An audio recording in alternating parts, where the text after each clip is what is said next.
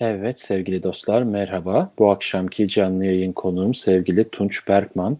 Ee, Tunç Bey marka ve pazarlama danışmanı, aynı zamanda girişimci. Kendisiyle bugün çok keyifli bir sohbet e, yapacağımıza inanıyorum. E, hadi gelin her zaman olduğu gibi şu e, bizim introyu döndürelim. Ondan sonra da Tunç Bey'i de yayına alarak başlayalım.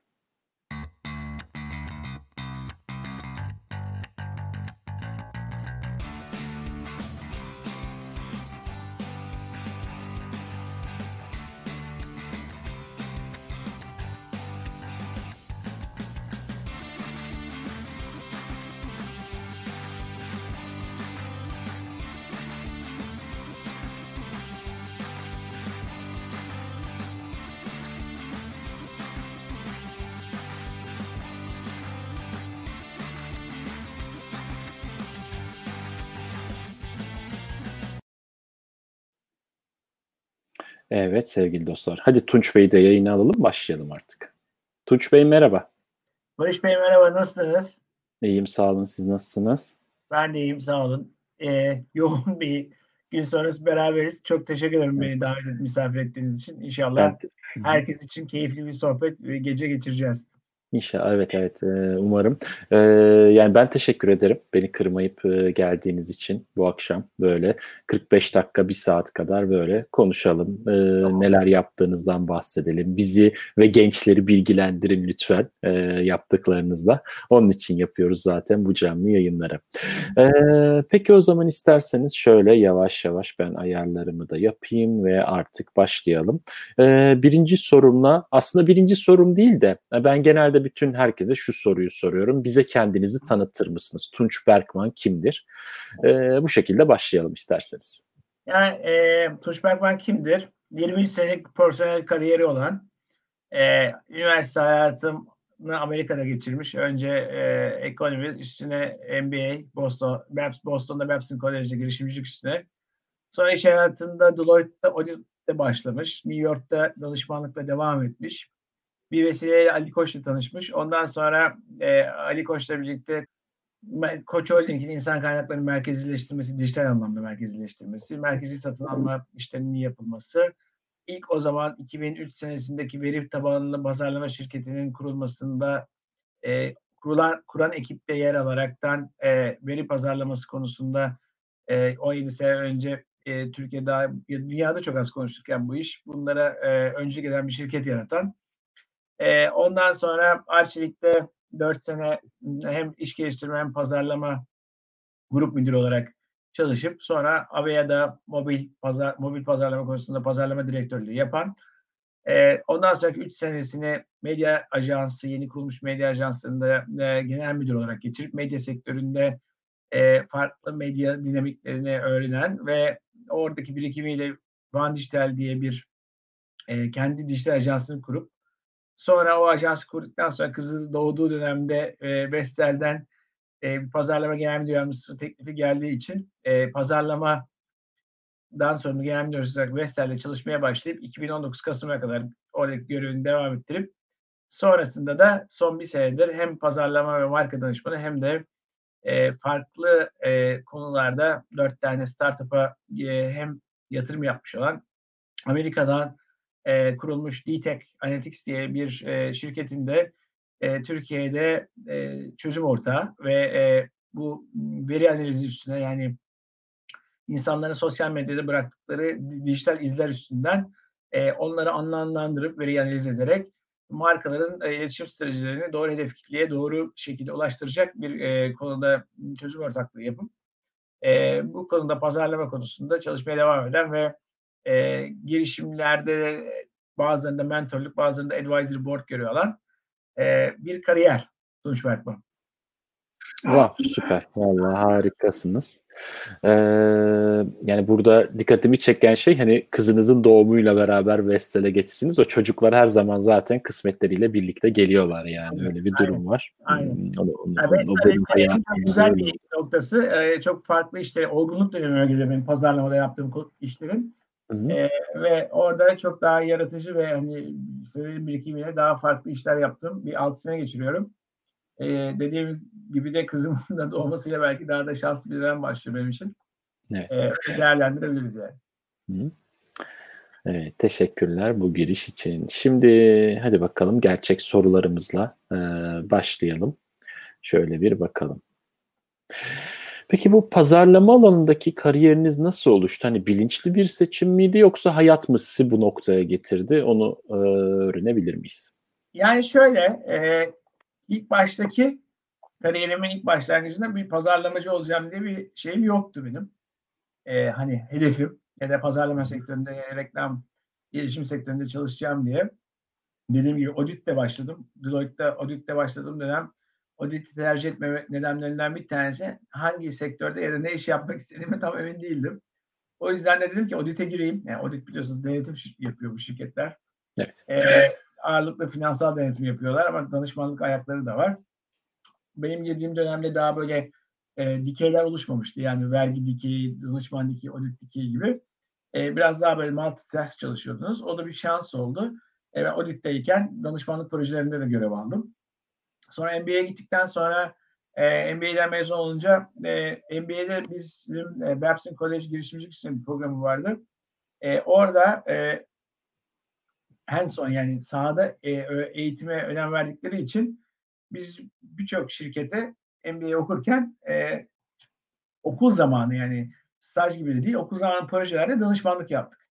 Bu danışmanlıkları yaparken bu danışmanlık tarafı benim hoşuma da gitti. Deloitte'deki background'ımdan da dolayı. Ve Monitör diye o zaman Michael Porter'ın Harvard'daki e, belli profesörlerle kurduğu bir danışmanlık şirketi vardı. Macim konsantrası işte. Ofisleri de Cambridge'deydi. O biraz orada staj yaptım. Ve o stajın sonunda New York ofislerini de e, mezun olduktan sonra çalışmaya başladım.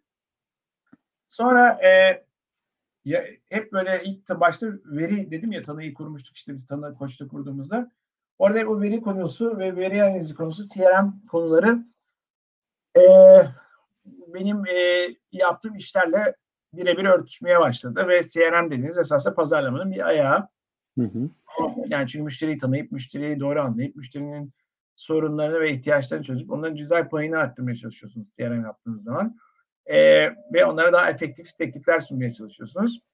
O, stratejik planlamayla birlikte ve iş geliştirmeyle birlikte yaptım hep C R M işlerini ve her girdiğim şirkette Arçelik olsun, Avea olsun bu konular bana e, denk geldi iş geliştirmeyle beraber. Tabii iş geliştirdiğiniz zaman bir bunu yeni bir şey yaratıyorsunuz. O yeni yarattığınız iş modelinde onu tüketicilere anlatmanız gerekiyor ya da müşterilere anlatmanız gerekiyor. Onu anlatmak için de tabii en büyük yaptığınız faaliyet yani işi geliştirdikten sonra onu anlatmak için yaptığınız faaliyetler pazarlamayı oluşturuyor esasında.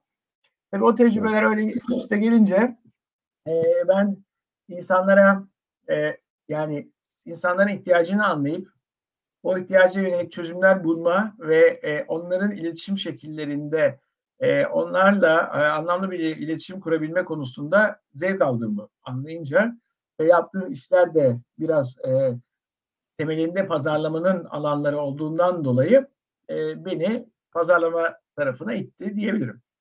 Ha, süper. Aslında tam e, örtüşüyor profillerimiz bu noktada. Ben de C R M ve dijital dönüşüm, C R M tarafından sektöre girmiş bir dijital dönüşüm uzmanı olarak aynı bu noktalara ben de çok değiniyorum. Çok zevkli konular aslında.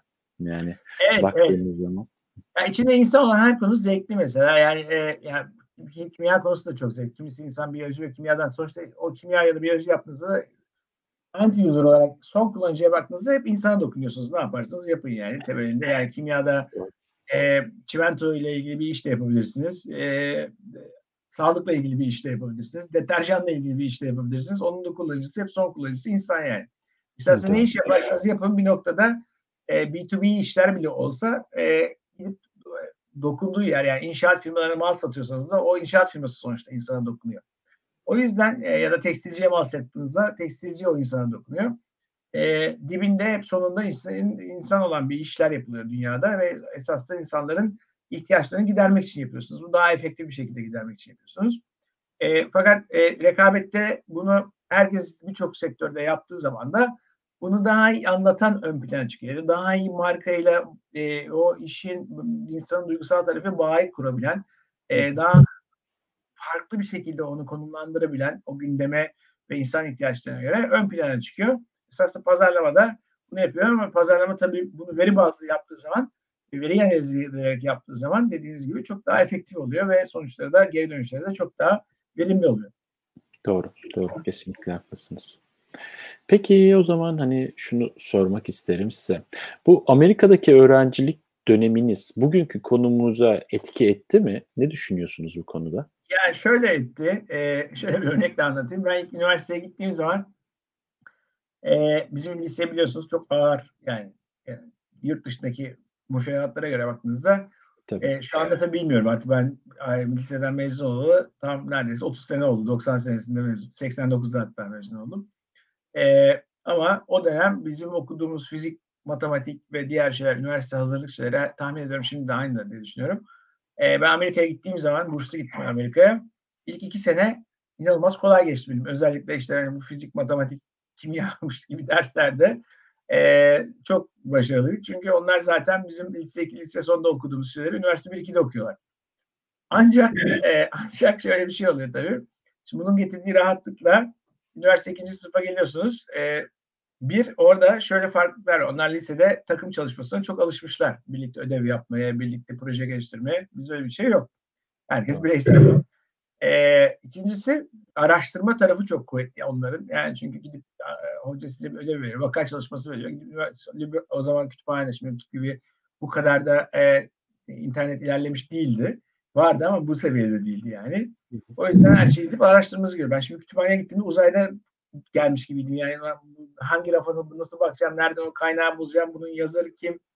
Ondan sonra yani bir yazı yazdığınız zaman onun işte kaynaklarını doğru şekilde konumlandırmak falan da gerekiyor. Üniversite üçüncü sınıfta bayağı bocaladım ben.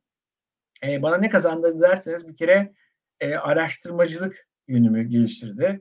Merak etme duygusunu arttırdı. Oradaki eğitim verdiği nosyon ve e, takım çalışmasının önemi de. E, çünkü tek başınıza bir şey, projeyi tamamlayamıyorsunuz yani. E, bana en büyük getirdiği artılar bunlar oldu ve ben bunları bütün kariyerim boyunca da kullandım. Yani işte birlikte takımla iş yapma kültürü olsun, araştırmacı ve meraklı olma kültürü olsun, ezbere dayanmadan anlayarak. Mesela biz e, M B A'ye gittiğimizde M B A'nin ikinci sınıfında e, ilk sınıfta sınav falan vardı yani. Gene yazı, şey, makale falan da yazıyorduk. Bir gün ikinci sınıfta işte ikinci ya da üçüncü haftası, şimdi tam zamanı hatırlamıyorum ama ilk sınavları olacağız. Hoca dedi ki e, finans dersiydi, tutmuyorum. E, imtihan yapıyoruz bugün dedi. Yani ben şaşırdım. Ben bütün, bütün sınıf da şaşırdı tabii bu arada. Amerikalılar bile şaşırdı. Yani ne sınavı dediler, bizim haberimiz yok falan filan. Dedi ki yani sizde de M B A ikinci sınıfsınız, üniversite biliyorsunuz dedi. E, zaten dedi sınava hazırlanıp geliyorsanız sorun var burada dedi. Yani yaptığınız şeyleri biliyor olmanız lazım dedi. Ve biz o ikinci seneyi tamamen her gün an sınav olabilecekmiş gibi, ki öyle oldu zaten. Bize bir vaka veriyorlar. İçinde finans, işte muhasebe, pazarlama hepsi var. Onu analiz ediyorsunuz. Yani böylece e, sınava çalışmadığınız için ezberle, ezberleme şeyinden uzaklaşıyorsunuz. E, ve anlama ve öğrenme tarafına geçiyorsunuz. E, bence bunlar benim e, kariyerimde ve şimdiki hayatımda her zaman e, etkin oldu diyebilirim. Doğru doğru. Ben de zaten şey e, üniversiteden sonraki eğitimimi hani e, İngiltere'de tamamladım. Kesinlikle burada hani ilk karşılaştığımız konulardan bir tanesi hani e, M B A yaparken özellikle şeydi, grup çalışması şeklinde ilerlemekti. Tamamen bütün ödevler e, çoğunluğu grup çalışması şeklinde veriliyordu. O iyiydi. Ee, ve ondan sonraki dönemde de evet bayağı bir yoğun bir şekilde evet bu şekilde e, çalışma yaptım. Evet, değişik oluyor gerçekten grup çalışması e, farklı. Bir de e, şey Executive M B A yapınca daha da farklı, çünkü zaten e, çok az gidiyorsunuz okula. E, sürekli uzaktan bütün her şeyi e, yapmak zorunda kalıyorsunuz. Evet, değişik deneyimler oluyor. Uzaktan çalışma kültürü, birlikte çalışma kültürü, bunlar önemli şeyler aslında iş hayatında. Kesinlikle öyle. Yani bir de araştırmayı çok insanlara empoze ediyorlar. Yani araştırarak öğrenmeyi e, bence o da çok insanların kariyer için e, e, kritik konulardan bir tanesi. Yani bizim şimdiki üniversitelerde de muhtemelen aynı şekilde o, oradaki e, metodolojileri adapte etmişlerdir diye düşünüyorum yani. Evet, aynen. Bizler yaşlandık artık, bilmiyoruz ama umuyoruz öyledir. Evet, bu konuyu da böyle geçelim. O zaman size şu soruyu sorayım. Dijital pazarlama ve e-ticaret günden güne önemini hissettiriyor gibi görüyorum. Görüyorum. Yanılıyor muyum? Siz ne düşünüyorsunuz bu konuda? Bununla alakalı birkaç tane daha sorum olacak altında gene bu konuyla ilgili. Ya o zaman çok genel cevap vereyim diğer sorularda olacaksa. Şöyle e, baktığınız zaman zaten e, ya e-ticaret son Covid'le birlikte çok da artık hani e, dominant hale geldi tüm dünyada. E, tabii e-ticaretin de artmasıyla birlikte bir de sosyal platformların artmasıyla birlikte ve insanların sosyal mecralar üstünde daha da fazla zaman geçirmesinden dolayı e, insanlara sonuçta bir pazarlama aktivitesi yaptığınız zaman ya da iletişim aktivitesi yaptığınız zaman e, amaç doğru insanı doğru yerde yakalamak ve doğru zamanda. E, dijitalde e, insanların ilgi alanlarını çok daha net tanımlayabiliyorsunuz. Televizyonda bir reklam çıktığınız zaman o dizi ya da işte tematik programın e, haber programı olabilir, ekonomi programı olabilir, eğlence programı olabilir. Onun tahmini hedef kitlesi üstünden hareket ederek e, iletişim yapıyorsunuz. Daha büyük, geniş kitlere ulaşmak için. Ama dijitalde ise daha böyle hedef odaklı gidebiliyorsunuz. Çünkü zaten o insanın sağlıkla mı ilgili, yemekle mi ilgili, eğlenceyle mi ilgili, işte e, çevreyle mi ilgili, neyle ilgili olduğunu takip ettiği mecralar olsun, insanlar olsun, influencerlar olsun, e, yaptığı paylaşımlar olsun. Bunları çok daha net bir şekilde görebiliyorsunuz, hedefli bir şekilde. Öyle olunca eee bu sefer ne oluyor? Ne ortaya çıkıyor? Ee, baktığınızda e, hedefli bir dijital pazarlama ve segmentasyon ortaya çıkıyor. Evet, yani bu çok daha büyük bir verimlilik ortaya çıkıyor esaslar. E, o yüzden de önemi her geçen gün dediğiniz gibi artıyor. Evet, evet. Yani orada e, zaten şeyi yapabilmek, hani insanları zaten segmente edebilmek aslında en önemli nokta. O da zaten buradaki bu büyük datanın, büyük verinin işte bir şekilde segmente edilebiliyor olması, ayrıştırılabiliyor olması, o elde ettiğiniz datayı küçük parçalarda, haplar halinde alıp bir şekilde yapabiliyor olmanız, e, adımları belirliyor ol, olmanız gerçekten çok önemli bir nokta aslında bu. Orada. Peki o zaman tam bunun üzerine asıl sorumu sormak istiyorum.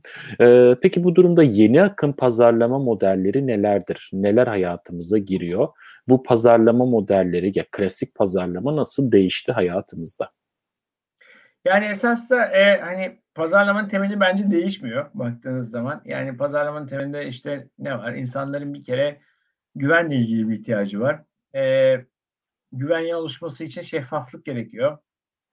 Kendilerinin insanlar bir alım kararı verdikleri zaman e, her zaman eskiden de rating denilen şey vardı. Yani nasıl rating vardı? E, ürünlerin kalitesiyle ilgili ya daha önce alışveriş ya da herhangi bir ürün ve hizmetin alışveriş etmiş insanlara soruyordunuz. Onların daha farklı araştırmalarını okuyordunuz. Gazete haberlerini okuyordunuz. Ama şimdi artık bunları çok net bir şekilde dijitalde çok hızlı bir şekilde bulabiliyorsunuz. Yani oradaki sonuçtaki temel davranış şekli değişmiyor. Yani insan bir kere e, kendini akıllı hissetmek istiyor. Doğru tercihi yaptığını hissetmek istiyor. Bunu güvenle yaptığını hissetmek istiyor. E, teknoloji sadece bunları daha e, kolaylaştırıyor diyelim ve daha verimli hale getiriyor. Ondan sonraki konuda da esas da yeni akım pazarlama dedi. Burada en büyük değişiklik e, veriyi eskiden toplamak ve bulmak zordu. Yani pazar araştırması yapardınız. Onun neticesini üç ay sonra alırdınız. Oradaki üç ay sonra aldığınız neticelere göre yaptığınız çalışmalarla da önünüze göre e, ileriye dönük aktiviteler yapmaya çalışırdınız. Ya da işte şey yapmaya çalışırdınız. Hani pazarın ve gidişatı, makroekonomik verilere ve diğer şeylere bakarak forecastlemeye çalışırdınız. Ama şimdi e, bunları çok daha e, hızlı bir şekilde erişebiliyorsunuz. üç ay beklemenize gerek yok. E, anında bu bilgileri İki haftada, üç haftada toparlayabiliyorsunuz. Dijitaldeki online panellerden olun, online araştırma tekniklerine göre. E, yapay zekayı da devreye sokarak çok daha fazla veriyi analiz edebiliyorsunuz. Eskiden o verileri analiz etmek için e, bunların hepsini bir sisteme girip, sistemden sonra işte Excel'lerden raporlar çıkartıp onları anlamlandırmak gerekiyordu. E, şimdi ona da gerek kalmadı. E, yani şu anda o verileri zaten online topluyorsunuz. Topladığınız verileri de yapay zeka size e, belli e, formatlarda veriyor. Yine onu anlamlandırmanız gerekiyor ama aradaki süreç o üç ay dediğim, dört ay dediğim şeyler böyle haftalık zamanlara ya da hatta bazı durumlarda günlük şeylere iniyor. O yüzden de artık yapay zeka destekli pazarlama, veri bazlı pazarlama ana yeni akım pazarlama modelleri diyebilirim. Diğerleri zaten temeli aynı yani. Sadece teknolojiyle birlikte bunların e, hızı ve yapılım şekli, e, toplanma ve e, anlamlarında şekli değişiyor. Evet, evet. Şimdi evet. çok daha fazla noktadan veriyi alıyoruz ve çok daha noktadan fazla noktadan aldığımız bu veriyi e, doğal olarak çok veri ve onu bir şekilde anlamlandırmamız gerekiyor. E, evet. Nokta sayısı çok arttı. Aynen. Bir de şunu ekleyebilirim. Mesela baktığınız zaman e, burada şey konusu da çok önemli. E, K V K K yani kişisel verilerin korunması kanunu ile birlikte e, artık birçok şey veriyi kullanma şekliniz değişiyor. Eskiden Milliyet Gazetesi'nde bu hafta yazdığım yazıda ondan bahsettim birazcık. E, üreticiler direkt perakendecilere ürünü satarlardı. Perakendeciler online da içinde geçerli. Bu perakendeciler tüketiciye satardı ürünü. Ama şimdi e, o durumda ne oluyor? Üretici kendi verisini yani kendi tüketisini yani ürününü kullanan insanların verisini ya perakendeciden almak zorunda ya da bir şekilde onlara ulaşmak zorunda sosyal medyalardan. Ama e, şimdi bu hem third party cookie'lerin yani üçüncü parti cookie paylaşımlarının yasaklanıyor olması, işte Google'ın bununla ilgili yeni aldığı kararlar, Apple'ın birçok getirdiği app üstünden bilgi toplamanı iki bin yirmi ikiden itibaren zorlaştıracak olması e, herkesin kendi birinci el verilerini toplaması gerekliliğini ortaya koyuyor. Bu da e, şey arasındaki dengeleri değiştirecek. Üreticiler ve satıcılar arasındaki dengeleri değiştirecek. Üreticiler de bir noktada direkt son kullanıcıya ulaşmaları gereken e, hamleleri yapmaları gerekebilir gibi duruyor. Evet, evet, aynen. Yani kullanılacak araçlar da e, önemli hale geliyor bu noktada. E, bakalım yani bu son gelişmeler bizi nasıl etkileyecek, bizleri nasıl etkileyecek hep beraber görüyor olacağız. Peki şu soruyu da sormak isterim. Markanın kimliği pazarlamanın neresindedir? Markanın vermek istediği mesajı pazarlama ile mi potansiyel alıcılara ulaştırıyoruz diye sormak isterim. Yani kimlik bence, nereye oturuyor? E, marka kimliği en önemli konu bence. Çünkü markanın kimliği, her bir markanın bir amacı var. O amacına yönelik verdiği bir mesaj var. E, ve tüketiciler bir markayı tercih ederken E, o marka mesajlarından yola çıkıyor. Yani baktığınız zaman Audi, B M W, Mercedes üçü de çok iyi markalar araba markası olarak. Ama e, insanlara o üç araba arasında karar verirken birkaç tane dinamiğe göre karar veriyorlar. E, o dinamiklerde fiyatları da birbirine yakın olduğu için, servis kalitesi ve arabanın teknik özellikleri de birbirine yakın olduğu için o markaların belli vaatleri var. Yani e, her biri bir alanı sahipleniyor. Ve tüketici de esas da E, o hangisi o alanlardan attribute olarak kendisine daha yakın görüyorsa e, sadece fiyatla ya da teknolojiyle karar vermiyor. O markaya olan duygusal bağıyla karar veriyor. Ben mesela buna en güzel örneği şeyden verebilirim. Biz Avea zamanında e, çıkarttığımız Fenersel, Galatasaray, Kartalsel gibi işte taraftar hatları vardı. Buna en büyük yapıyorduk. Sanki sanal operatör gibi yani. Avea'nın altyapısını kullanıp bu kulüpler kendi e, operatörlerini oluşturacaklardı. Ama bu bir ara çözümdü. Federasyon nedeniyle tam bir operatör gibi çalışmıyordu sistem. E, ama onu yapmamızın ana sebebi e, taraftarların kendi markaları yani kendi tuttukları takımlarla ilgili bir marka algısı var. O Avea markasından yukarıdaydı yani değer olarak baktığınızda. E, biz de e, şey kazanmakta zorlanıyorduk. Üçüncü oyuncu olarak Vodafone ve Turkcell'in arkasından pazara girmiş olan. Bunu kırabilmek için o markaların kimliklerini kullandık verdiğimiz hizmet ve ürünlerde. Ee, yani marka kimliği, e, markanın anlamı, verdiği mesaj, e, tüketiciyle kurulacak olan duygusal bağ açısından çok önemli. E, ve e, bunlar potansiyel e, alıcıları oldukça etkiliyorlar diyebilirim sorunuza cevap. Evet, gerçekten. Mesela yani en büyük örneklerden biri zaten Apple herhalde bu konuda. Ne çıkartırsa çıkarsın alacak mutlaka bir kitlesi var. Fiyat da hiç önemli değil zaten o kitle için. Belli bir yani kısım yani, için yani kitlenin yüzde ellisi. E, karlılığı getiren e, şey marka baktığınızda. Çünkü Apple adetsel olarak diğer Android telefon markalarına göre bir sürü Android telefon markası var. Ee, ve teknolojileri bazılarının belki daha da ileride olabilir ama Apple'ın sattığı adetle ve yarattığı toplam ciroyla elde ettiği kâra baktığınızda kârı hepsinden daha yüksek çıkıyor. Aynen. Pazar payı yüzde yirmi üç olmasına rağmen Android telefonlarının yani belki şu anda yüzde yirmi altı yirmi yedide olmuş olabilir ama Apple'ın pazar payı hiçbir zaman böyle otuzdan üstüne çıkmıyor. Yani Android'le mukayese ettiğinizde işte böyle yirmi iki ile otuz arasında gidip gelen otuzu gördüğümde de hatırlamıyorum ama o görmüş de olabilirim. E, ama ona rağmen karlılık konusuna baktığınızda diğerlerinin karlılığından çok daha iyi bir karlılığı var. Onun da sebebi market. Evet. Peki o zaman şöyle size bir soru sormak isterim. Konuyu da birazcık dağıtmak istiyorum işin açıkçası. Ee, böyle yeni normal diye bir şey var mı sizce? Hani covid on dokuz öncesi ve sonrası sizin hayatınızda neler değişti? Bu yerleşiyor mu bu Covid'de gelen yeni kültür? O, onu merak ediyorum. Yani e, yeni normal çok pardon. Yeni normal dediğimiz şey esasında baktığınızda şöyle bir şey, e, zaten olan şeyleri hayatımızda daha çok kullanmaya başladık diyebilirim ben. Yani e, nedir o?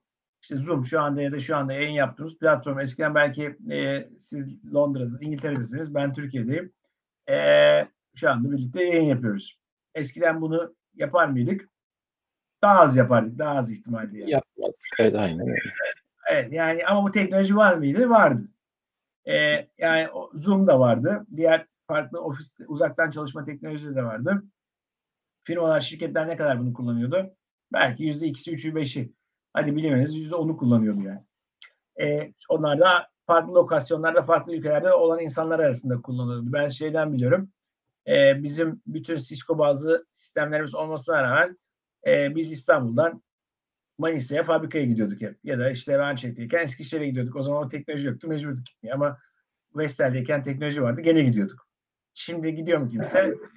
Ben aradığımdan beri bir sene oluyor. Zannetmiyorum bu kadar çok gittiklerini. Zaten yasak olduğu için de gidiyordur ama bu dönemden sonra daha da az gidecek. Çünkü yedi sekiz bir kişilik bir ekibin havaalanına gidecek. Uçak parası.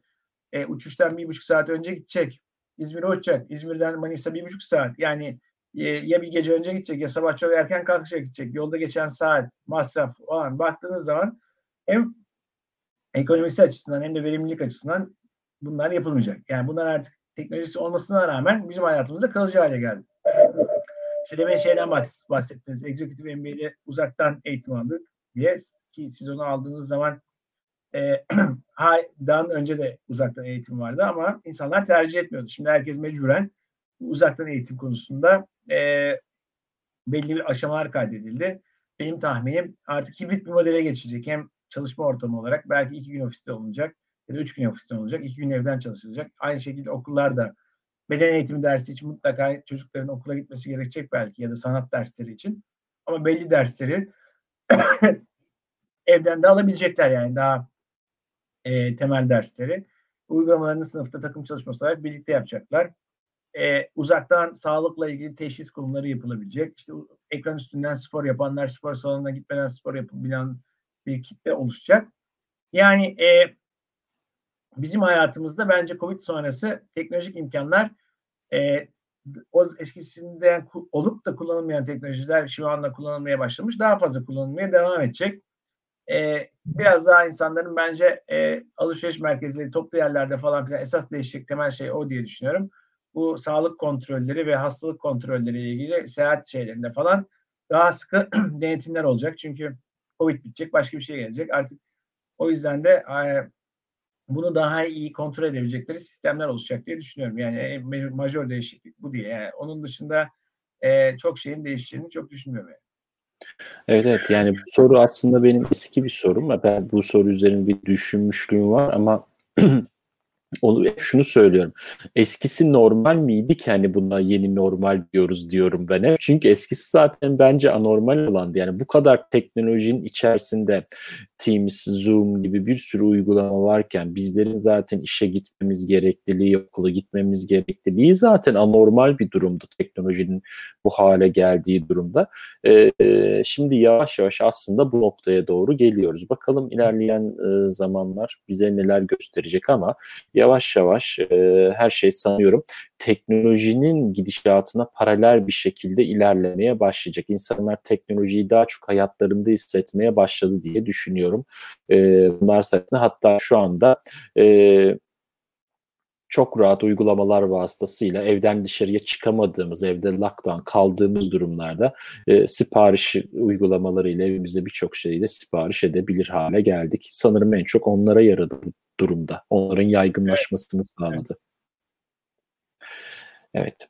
Peki o zaman diğer soruma geçelim. Startuplarla aranızın çok iyi olduğunu biliyorum. Ee, siz kendinizi melek yatırımcı olarak mı tanımlıyorsunuz? Bir de hani W B F'deki o rolünüzden de bahsedebilir miyiz birazcık?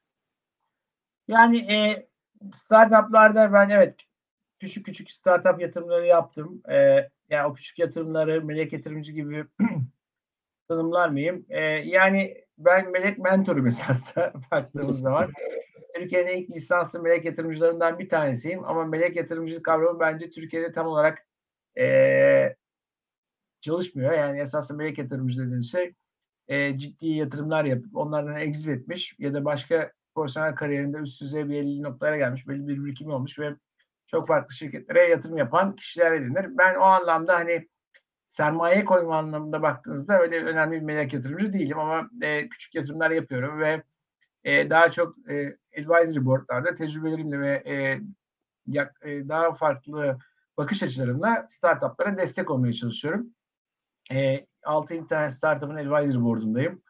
iki üç tanesinin küçük yatırımcısıyım. Kendim yaptığım ve kurduğum yatırım ve şirketler de var. İşte Triber Shop diye mesela son dönemde yatırım yaptığım bir şirket var. Bunlar influencerlara yönelik e, ürün pazarlaması, ürün tasarlaması yapıyor. Influencer geliyor orada kendi dizaynıyla ürününü yapıyor.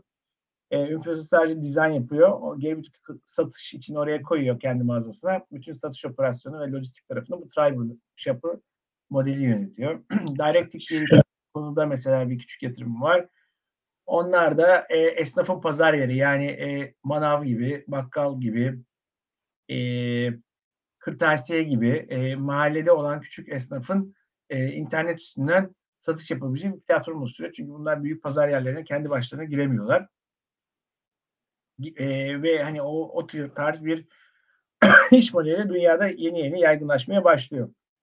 Onun dışında e, baktığım zaman e, benim zamanında kurduğum Koç'la birlikte çalıştığımız Çalı T diye kendimizin bir yatırımı olan melek yatırımı değil de kendim ortak olarak da girdiğim e, şu an onuncu sınıfına gelmiş. Şu çay markamız var. Dünyanın her yerinden çay getirip satıyoruz. E, Mobil Express diye zamanında yine Avea'dan ayrıldıktan sonra kurmuş olduğumuz mobil ödeme sistemleri üstüne bir şirket var. Ona e, başında çok aktiftim ben. Hala hissederim. Ama çok profesyonel bir ekip geldi. Şimdi bir V C'den yatırım aldık. Lidyo diye bir marka oldu. P Y'yi Türkiye'de kuran Emre Güzel de C E O olarak başına geçti. O büyütüyor. Mesela orada da bir melek yatırımcı değilim esasında. İlk başta bir yatırımcı gibiydim. Yani e, startup konusunu seviyorum. Çünkü bu hep işte Babson'da ben entrepreneurship ve pazarlama okudum. Marketing okudum. Yani girişimcilik ve pazarlama okudum.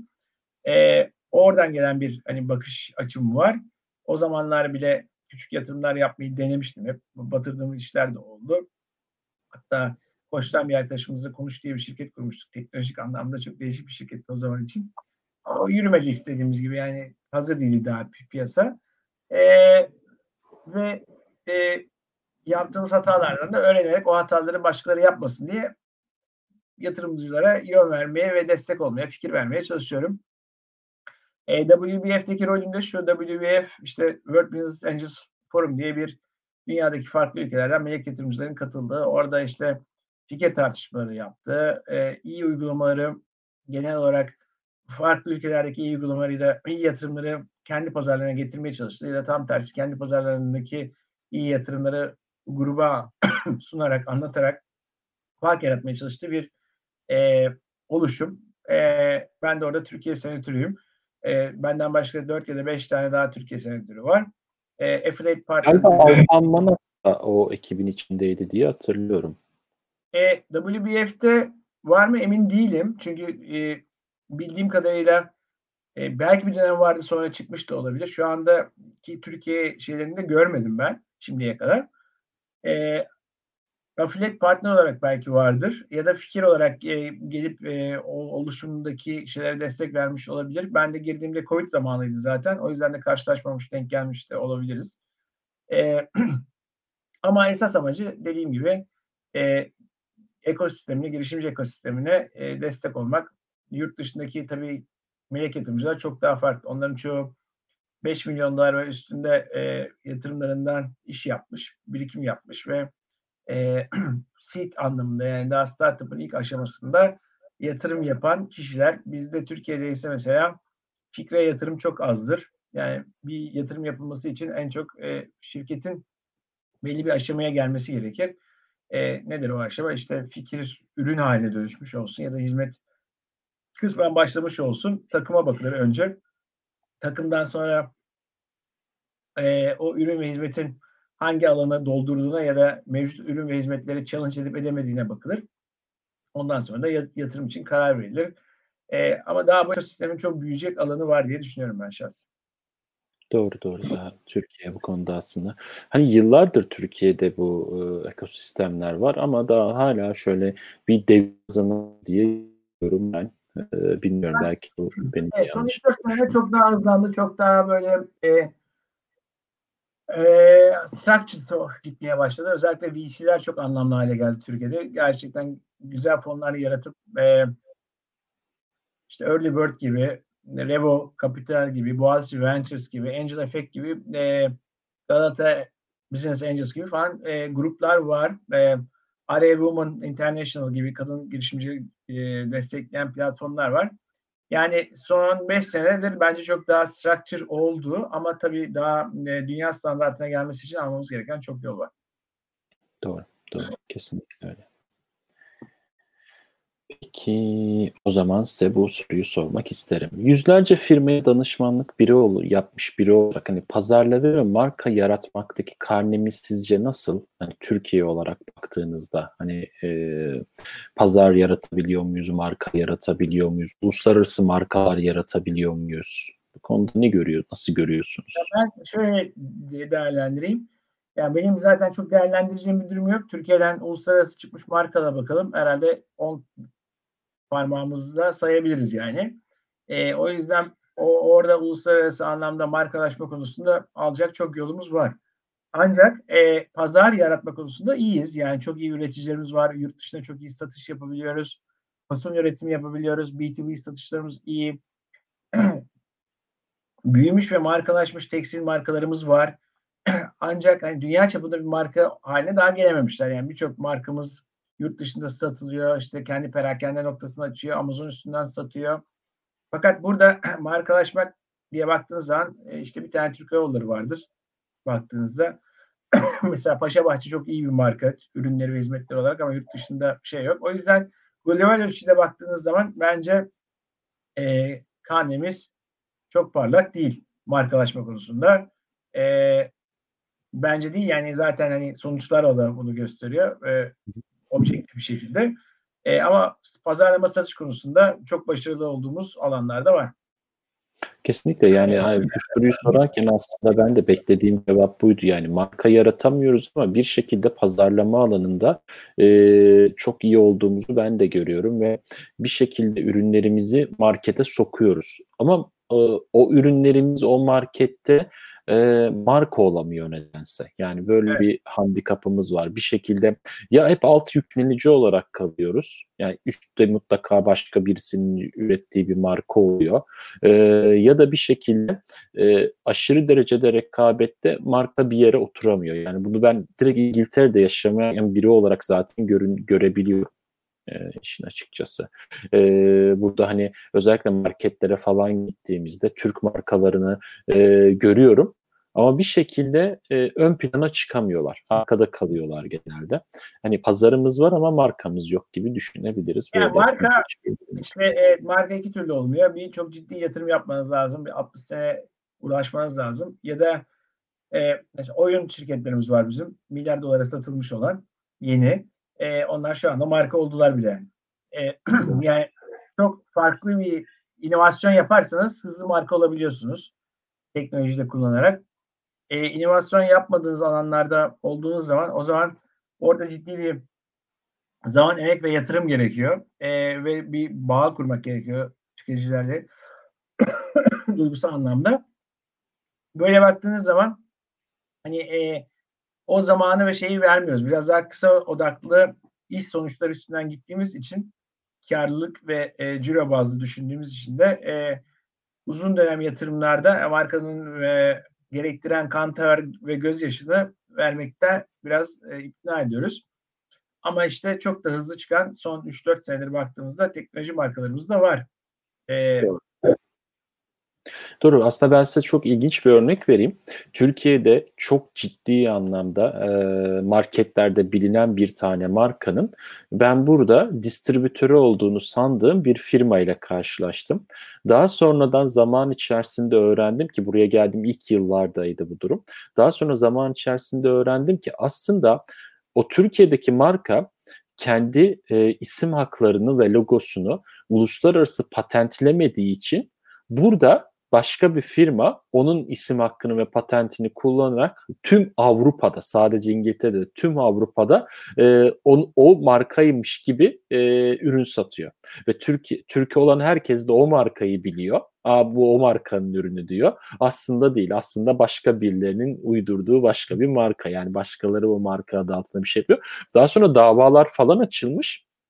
Kaybetmişler. Yani Türkiye'deki marka dava açıyor ama kaybediyor. Çünkü uluslararası bir şekilde patentini e, tescil ettirmemiş. Yani size çok basit bir örnek yani. Çok bilinen bir markasınız Türkiye'de ama uluslararasına çıktığınızda başkası kopyalamış gitmiş bile yani. Sizin adınıza, sizin emeğinizi çalarak bir şeyler yapıyor. Yani bir de marka olmadan buradan siz söyleyince şu anda e, eklemek isterim. Bir yöntemi de e, markaları satın almak. Çinler bunu yapıyor mesela. E, bizde Ülker yaptı bunu. Godiva'yı satın aldı. Başka markaları da Paris çatısı altında satın aldı. E, yani markayı yaratamıyorsanız da e, alternatifi e, iyi ürün ve hizmetiniz varsa, iyi modeliniz varsa, karlılığınız da varsa E, marka olmuş ama belli bir büyüklükte kalmış markalar alıp onları büyütmekte oluyor. Arçelik'teki hesabı bunu güzel örneklerini yaptı. İşte yine yapıyor. Diffa'yı aldı mesela. Farklı ortaklıklara girdi. E, bu Grundig markasını satın aldı zamanında. E, Vestel bunu lisanslayarak yapıyor mesela. Toshiba markasını kendisine lisansladı. İşte e, bu tip şeylerde e, yöntemlerde olabiliyor yani markalaşmak için. Evet evet. Bunlardan. Kesinlikle pazardaki e, hacmi büyütüyor kesinlikle. Peki o zaman hani e, vaktimizin de sonuna doğru geliyoruz. O zaman son bir soru olarak da şu soruyu sormak isterim size.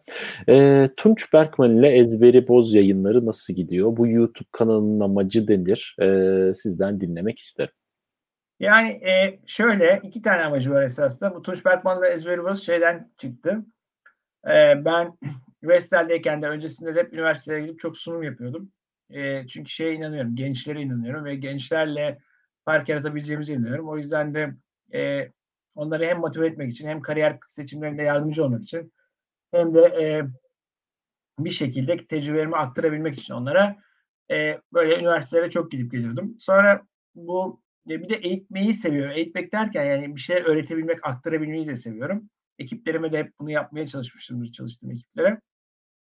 Ee, bir tane benim kurumsal iletişimci arkadaşım şey dedi, ya Tunç sen bu işleri çok seviyorsun ama ya, çok da zaman ayıramıyorsun. E artık teknoloji var, benim konuştuğumuz konu esasında. Yani her yere gitmene de gerek yok. Teknolojiyi kullanarak niye böyle bir şey yapmıyorsun? Hep benim sunumlarım şeyle biterdi, ezberi boz diye biterdi. E, farklı olabilmek için e, aynı herkesin yaptığını aynısını yapmamak ve farklı bir şekilde bunu yapmak önemli bir şey. Bu pazarlama, iletişim kampanyaları için de geçerli. Herhangi bir ürün ve hizmet modeli tasarlarken de geçerli. O yüzden e, çok da kullandığım için ben bunu sunumlarımda ve sloganlarımda ve hayat bakış açımda böyle bir program yapalım dedi o bana. Adını Tunç Berkman'da Ezberi Boz diye koyalım dedi. Benim de aklıma yattı ve amacı e, gençler bu programa katılıp dört tane soru soruyorlar bana. İstedikleri kariyer, e, eğitim, pazarlama ve girişim konularında. Eee Ve o soruları cevaplandırıyoruz, sohbet ediyoruz onların üstünde beraber. Ve oradan bir içerik oluşuyor. Onu da e, diğer gençlerle. E, bir de şöyle bir şey var. E, bazı insanlar daha girişken, bazı insanlar da daha çekingen. E, kanalda katılanlarla biz esasında bu sorularla çekingen insanlara da bu konuları aktarabileceğimiz bir platform oluşturalım istedik. Bir de tabii bir nedeni daha var. Ben e, bu eğitim konularına önem verdiğim için ve dijital pazarlamada boşluk olarak gördüğüm için Vestel'den ayrıldıktan sonra Happy Digital Education Academy diye bir akademi kurduk. Adına da Happy Akademi dedik.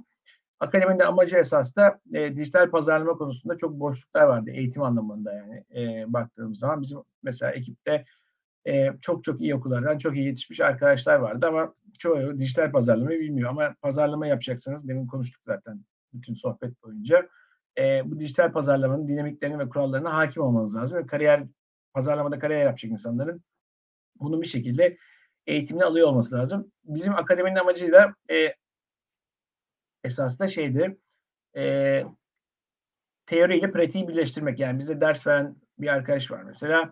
Barcelona'da Nestlé'ye bir şirkette çalışıyor. Nestlé dünyanın en büyük veri pazarlama şirketlerinden bir tanesi. Orada doktorasını bu konuda yapmış ve e, okullarda ders veriyor. Bu platformlar sayesinde şimdi uzaktan bizde eğitmen. Ya da Arçelik'te çalışmış Emre diye bir arkadaşımız var. O inovasyon konusunda çalışmış. Sonra kendisine farklı iş modelleri geliştirip işte tüketicilerin almak istediği ürünleri tasarlamak ya da hizmetleri tasarlamak diye bir program yaratmış.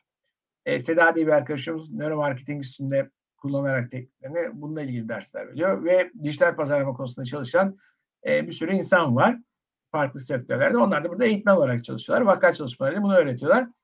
Kanalda da bunu anlatarak hem kanal Happy Education Academy'yi beslesin, hem akademiden öğrendiklerimizi bu kanaldan anlatalım ve e, pazarlama konusu olsun. Mesela şimdi yeni bir e, açılım yaptık. İnsanlar, gençlerin ajans hayatını çok merak ettikleri için ajans ziyaretleri diye bir şey başlattık. İşte Happy People Project diye bir ajansı ziyaret ediyoruz. Orada grafiker olsun, stratejist olsun, metin yazarı olsun, müşteri ilişkileri olsun, farklı kişilerle e, konuşarak ajans hayatı nasıl, bunların kariyerleri nasıl şekillenmiş, gençlere kariyer tercihlerinde de yardımcı olmak için e, kullanıyoruz. Hem girişimcilere yardımcı olmak için genç, hem kariyer planlaması yapan gençlere yardımcı olmak için e, oluşmuş. Biraz daha hedef odaklı, yani biraz daha içinde daha çok işte pazarlama, girişim, kariyer ve eğitim konularını konuştuğumuz bir kanal.